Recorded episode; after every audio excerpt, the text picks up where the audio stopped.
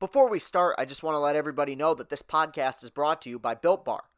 Built Bars are back, baby. You get a free cooler with your purchase while supplies last. Go to builtbar.com and use promo code Locked On, and you'll get $10 off your next order. Use promo code Locked On for $10 off at builtbar.com. What is up, everybody? Welcome into Locked On Tigers. I am your host, Chris Castellani. It is Monday, August 31st, 2020. We got a whole lot to talk about today. A whole lot. We got to talk about what was a Detroit Tigers three game sweep of the Minnesota Twins over the weekend. One of the best series they've played in years, evening their record to 16 and 16. They are at 500 over 30 games, over halfway through this 2020 season, which is, of course, 60 games because of the pandemic. Got to discuss that. I got to discuss what was, I, I, didn't think was a controversial tweet, but a tweet that blew up for something I said. It's been deleted, and I'll explain why I deleted it and when I talk about that in the second segment. But first off, and I, I got a, I got a negative review on iTunes the other week. Uh, somebody said that they don't like it when I talk about things uh, that aren't baseball related. I think that's a bit short sighted you look at what's gone on in the world, what's happened throughout our world recently has affected baseball. And anything that touches baseball, I'm going to talk about it. Sorry, that's fair game. Uh, my apologies. But I, I do want to bring up that uh, we lost an icon over the weekend, and this is a bit baseball related in, in a roundabout way. Chadwick Boseman, the actor who played Black Panther and, of course, played Jackie Robinson and Thurgood Marshall and James Brown, passed away on Friday at the age of 42 of colon cancer. I, am not going to cover this a bunch because I talked about it quite a bit. I made a YouTube video about it. Incredibly sad. The one thing I will say, just to bring it back around to baseball, watch 42 if you haven't already. He gives such a wonderful performance as Jackie Robinson, such a nuanced, subtle performance. I think it's it's really a, an awesome performance because very often in biopics, especially biopics based on larger than life figures such as Jackie Robinson, people love to go for gusto. They love to go for the Oscar, and yet there's so many subtleties to his performance. There's these moments where he he does hold back, and I think that was genuine because that's who Jackie Robinson was as a guy once he got called up to the major leagues. He was a guy who was forced to bite his tongue a whole lot. Uh, a really special performer and you know, they they did on ABC last night, and I'm, I'm to try not to tear up talking about it. They did a special. They showed Black Panther on ABC last night. Awesome movie. I watched it rewatched it last night. But they showed a, a tribute to him, and I, I I wasn't able to get through it because it was very very sad seeing the the cast of the Avengers and many other people, but so many people who you view you know through the the prism of of being a moviegoer as these larger than life people, these superheroes, the actual superheroes, seeing them vulnerable and emotional talking about their friend it moved me and i had to turn it off. I was i was very moved by it. So i think i speak for everyone at locked on. I speak for the whole world.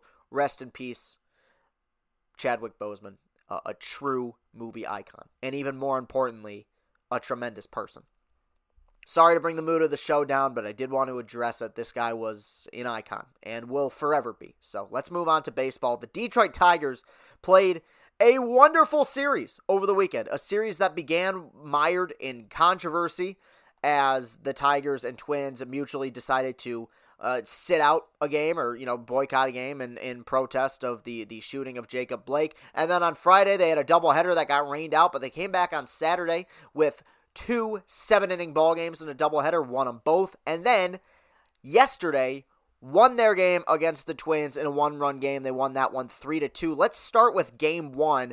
The first story to me, and, and this is very important, and I know this will make a lot of Tigers fans happy, and it made me happy.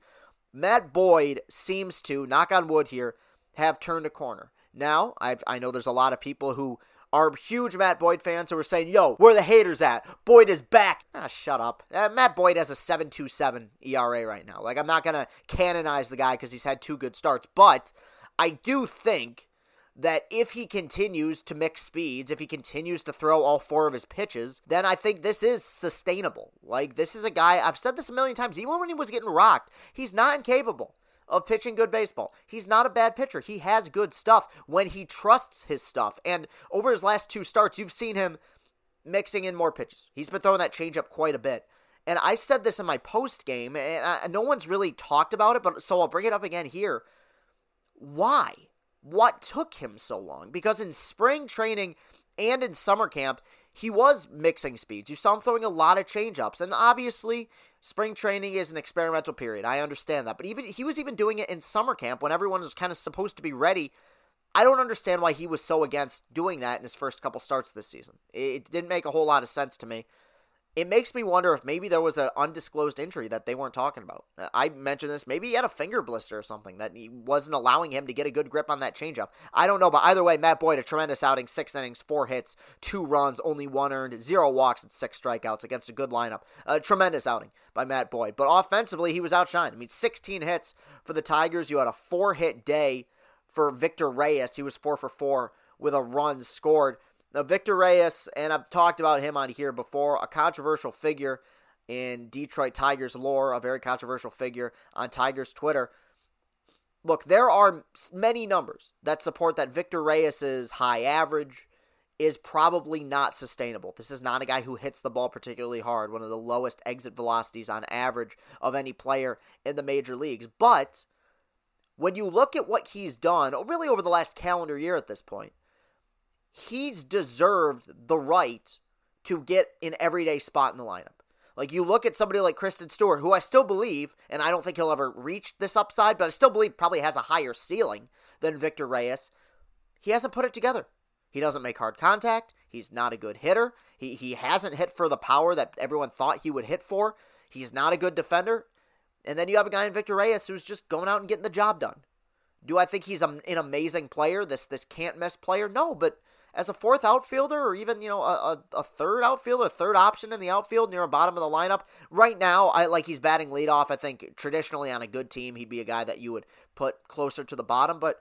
I don't know. I'm like I'm starting to like him more. Really. I mean, I, I didn't like him in 2018 because he was awful, but I never disliked him as a guy. And I was like, all right, fine. He's a Rule Five pick. Anything you get out of a Rule Five pick is a win. Like if, if you have a Rule Five pick who stays in your organization for more than one year, that's a win. 95% of these guys amount to nothing. There's a reason why they've been in the minor leagues for five years. So, a nice little development. It, it would be, admittedly, a huge step forward, something that could accelerate this rebuild if someone like Victor Reyes were to become a sustainable everyday player. So, Tigers won that game, and then in game two, Tarik Skubal picked up his first major league win. Five innings, three hits, two runs, both of them earned no walks and two strikeouts beneficiary of some good luck, some hard hit balls. Victor Reyes robbed a home run. But what you look for, and I've talked about this with him, I've talked about it with Mize, is stuff and adjustments.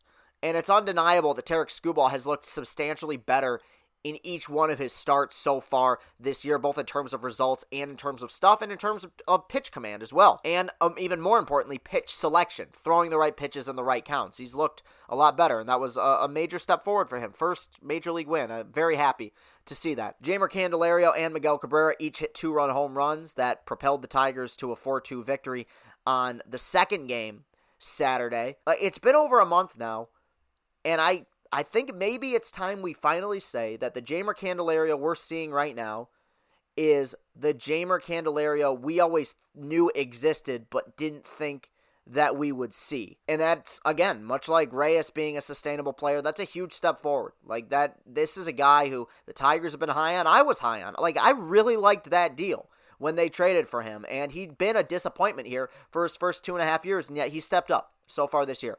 I don't know if it's completely sustainable, but the thing is, I I thought Jeimer was going to be a good ball player. I, I think once again, I all of a sudden with the way he's been hitting, I'm kind of back on board. You know, I, w- I was done with the guy, and I I'll admit I was wrong. He has turned it around. That was stupid. Chris Castellani was a dum dum for for eulogizing the guy.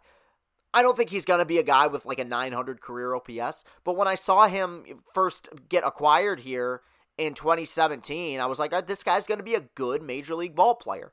You know, a guy will probably year in and year out put up somewhere between like a two and a four war and just be a solid player. Never like a perennial all star, but a guy you plug into your lineup and you know can produce for you. And over the last month, that's what he's looked like. Big time step forward. And of course, Miggy has been seeing the ball a lot better recently. I try not to get too excited because that's kind of the player he's been over the last several years. This guy who will get hot, for a week or two, and then he'll slump and come crashing back down to earth, and you'll think he's completely done, and then he'll he'll show he's got a little bit left in the tank. You know, hopefully he can he can sustain it for these last 28 games here. I think it would it would uh, brighten a lot of Tigers fans' hearts uh, to see Miguel Cabrera really hitting again. Obviously, never getting to the point where he was, but at least, you know, if he could finish the year with an OPS at 800, that would be a massive step forward. That's what I said the very first podcast I ever did here. I said Miguel Cabrera's baseline goal should be an 800 OPS. I don't care what the average is, I don't care how much he strikes out. 800 OPS, that's a successful season. So the Tigers won two. Scooby got his first win, and then yesterday,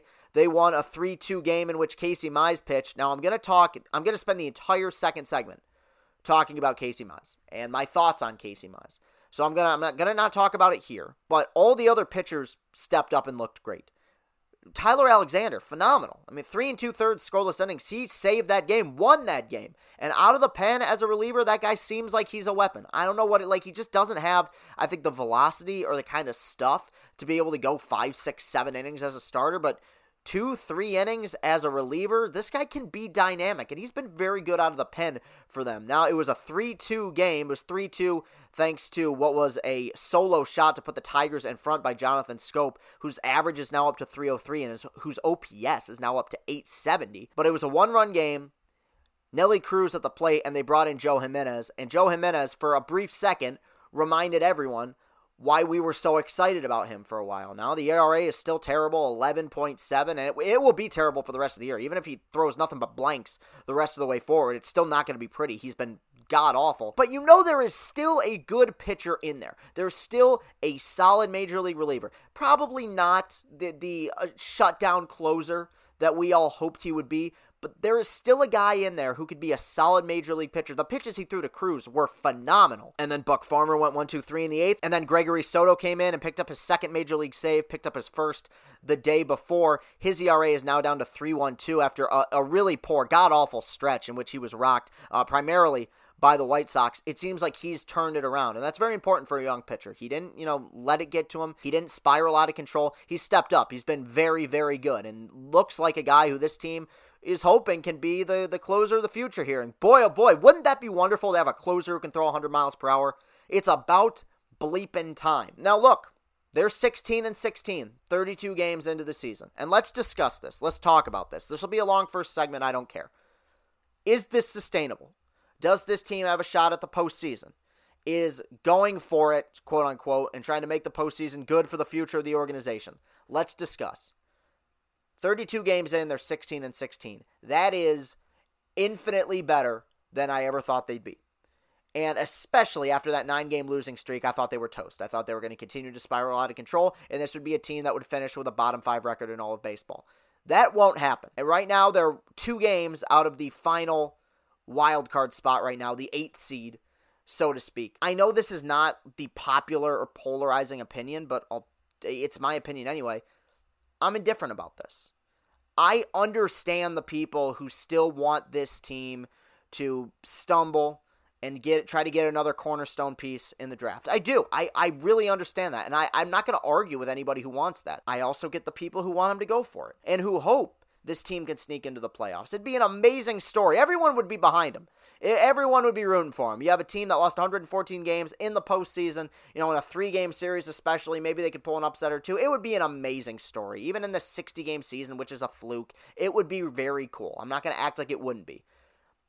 It's hard for me to be invested because I know that this team's success so far this year is kind of on accident. Now, they've had guys who have stepped up and played some really good baseball for them. I'm not going to act like they haven't. There's been some real pleasant surprises. And this team, even on their worst days, as I've said before, infinitely better than they were a season ago. I still believe personally there are glaring holes on this baseball team. I think they strike out too much. I think this bullpen, as solid as it's been, I don't think it's sustainable. Like, yeah, I think Soto will be all right, but we've seen Farmer struggle recently. We know Jimenez has been bad. Bryan Garcia, as good as he's been, there's been there's a lot of uh, other numbers. You know, you look on Baseball Savant. This is a guy who's gotten away with some some good luck. I don't know if that's sustainable. They don't have a good rotation. I mean, Turnbull it has been very good for this team. He's, I guess, their ace, and Boyd has been better lately, but we know he's also capable of getting blown up. And again, look, maybe in a 16 team postseason, maybe all those criticisms, maybe they don't matter. Maybe they can still sneak into a postseason spot with all the problems I just laid out before you. I have a hard time believing it. And I'm going to have a hard time believing it until the very, very end. I, so I have a hard time believing that a team that was assembled to be bad is going to find a way to be good even in a 60 game campaign. Now with with each passing day, my belief that this team won't amount to anything is a belief that is slowly being shaken. And I give this team a lot of credit for it. Say what you will about Ron Gardenhire. His guys play for him. Like I, I think effort levels at an all-time high, which is something I questioned even during the Ausmus era. I think he has improved strategically as a manager, like how he puts together lineups, the way he uses the bullpen. I think he himself has taken steps forward. This was a weird one. This this series was a weird one. This was the one where okay, if they believe at all that they have a shot at this, don't make any moves at the deadline. Don't do anything stupid like trade some of your best prospects, you know, to try to make a run at this. But if you stand pat, maybe because I, you know, they got off to that nine and five start, and that was cool. Then they lost those nine in a row, and I was thinking, all right, well, here we go. This is the beginning of the end, or maybe just the end. Period. Twins were in first place coming into this weekend. Now, I think the Twins are a team with some glaring issues as well. I know they believe in that rotation. I don't. And truthfully, I don't think that lineup is as good as I remember it being. Last year, I just remember it being absolute dynamite. It's it's not that great this year. It's good. Nelson Cruz is top 5 to 10 hitter in all baseball, always scary. Kepler's good. Sano's all right, but they got a lot of guys with, with bad averages and poor OPSs. But even so, you know, they went with Dobnak, who's been like their best pitcher, or Maeda. Maeda's probably been their best guy, but they pitched their one and two, essentially, at least their two best pitchers so far this season. Tigers beat them both. Dobnak got rocked. I mean, he was pitiful. First time they'd swept the Twins in four years. Like, even in a 162 game season, that is an impressive number. That's an impressive statistic. If the time comes and we're deep into this, because I'm not going to be a believer until like 50 games in. I'm sorry. I just, I've been down this road before. I, I, I am a, a skeptic uh, for this baseball team. But if down the road they're still in this, like you're going to see me like really starting to carry water for this team. I want to believe. I do. I, I want to believe in this. I want to believe that they can m- make a run at the postseason. I want to believe that they can do it in a way that won't affect their future. The MLB is so stupid for not telling us what the draft is going to look like because I don't know what to root for. If it was, hey, we're basing it solely on the records of a 60 game season, I'd be like, well, pump the brakes. This team's not winning the World Series. But you hear about a lottery, you hear they're going to combine records from the last two years. If that's the case, then I'm all for rooting for them this season. They got a 114 loss head start. It doesn't matter. They'll get a top five pick. I don't know. I, I and that's dumb by Major League Baseball to do that. Incredibly stupid. I'm gonna be skeptical till the very end. But I'm also gonna give compliments when compliments are due it's been a really incredible story so far this season. Even in a 162 game season, I did not think that they would be 500 even 32 games into a year. And I do have to give them credit for that. And at points, they have been surprisingly fun to watch. So that will do it for segment one. Probably the longest first segment we've ever done. When I come back, I will talk about Casey Mize, who struggled yesterday. We'll be right back. Can the Guinness Book of World Records give 2020 world's greatest delay of game? Even though sports had a break, your business didn't. You have to keep moving. And that makes hiring more important than ever. Indeed is here to help. Indeed.com is the number one job site in the world because Indeed gives you the best people fast. Unlike other sites, Indeed gives you full control and payment flexibility over your hiring. You only pay for what you need, and you can pause your account at any time and there are no long term contracts. Plus, Indeed provides powerful tools to make your search that much easier, like sponsored jobs, which are shown to be three and a half times more likely to result in a hire with 73% of online job seekers visiting Indeed each month, Indeed is going to get you the important hire you need, just like they have for over 3 million businesses. Right now, Indeed is offering our listeners a free $75 credit to boost your job post, which means more quality candidates will see it fast. Try Indeed out with a free $75 credit at Indeed.com slash LockedOnMLB. This is their best offer available anywhere. Go right now to Indeed.com slash MLB. Terms and conditions apply. Offer valid through September 30th. To an early morning breakfast burrito, to a 12 pack of beers while you watch the game, sometimes you just need what you need delivered fast. And that's where Postmates comes in. If you're like me, you probably start thinking about what to eat for dinner while you're eating lunch. I love food, and that's why I love using Postmates. They deliver food from every restaurant I can think of right to my door. But Postmates doesn't just deliver burgers and sushi. They actually make my life easier with grocery delivery and whatever I can think of delivery too. Convenience stores, clothing stores, you name it. So no more trips to the store, no more late night food runs. I don't even have to worry about where to grab lunch anymore. Just download Postmates on iOS or Android, find your favorites, and get anything you want delivered within the hour. And for a limited time, Postmates is giving our listeners $100 of free delivery credit for your first seven days. To start your free deliveries, download the app and use the code LOCKED ON. That's code LOCKED ON for $100 of free delivery credit with no minimum purchase for your first seven days when you download the Postmates app. Anything you need, anytime you need it, Postmate it. And we're back. All right, let's talk about Mize. I sent out a tweet and I deleted this tweet. I'll tell you why I deleted this tweet because I was getting ratioed for it. People were blowing up at me. Uh, Tony Paul tweeted me and said it was a bad take, and I love Tony, but and that's fine. He's entitled to his opinion. Typical Twitter thing. You know, I posted these videos all weekend and have all year, and everyone said, "Oh, oh, Castellani's so great. He deserves a bigger following. I love him. He's amazing. Oh God, I I, I wish he would have my children." And then I post a, a tweet that people don't agree with, and they want me dead and want me to never make videos and just hate me. They hate me. They hate my guts. They hate everything I ever made. Nothing I've ever done will ever amount to anything. I'm terrible because I had an opinion. Casey Mize yesterday. Now you look at the final line three innings, two hits, two runs, two walks, four strikeouts. Not the worst, right? Don't let that fool you. Casey Mize was awful yesterday. Casey Mize hit three batters. Casey Mize could not throw his fastball for strikes. Casey Mize could not throw his splitter for strikes. He was bouncing pitches. He threw, even when he wasn't hitting people, he bounced a splitter off the dirt and behind the back of Marwin Gonzalez. He was very bad. Now, I sent out a tweet, once again, since deleted, that said it was a bad outing. A guy who was known for having impeccable command in the minor leagues had awful command yesterday. To me, the honeymoon phase is over. He's got to start making adjustments. Now, what I mean by that, and I, th- I thought that was pretty straightforward. I did, but I, I guess I, I should have explained it more. And I will, I will say this for the millionth time. I love Casey Mize think Casey Mize is going to be a great pitcher here. Is it a little bit weird that you see all these young pitchers for other teams get called up and produce right away while Tigers starters are having trouble going three innings? Yeah, yeah, a little bit, but at the same time, that's not all Mize's fault. I brought up last time this is an organization that doesn't necessarily put these guys in positions to succeed. So while Triston McKenzie is striking out 10 for the Indians, he's put in a better position than somebody like Mize. I get that. I understand that. I think he's going to be great.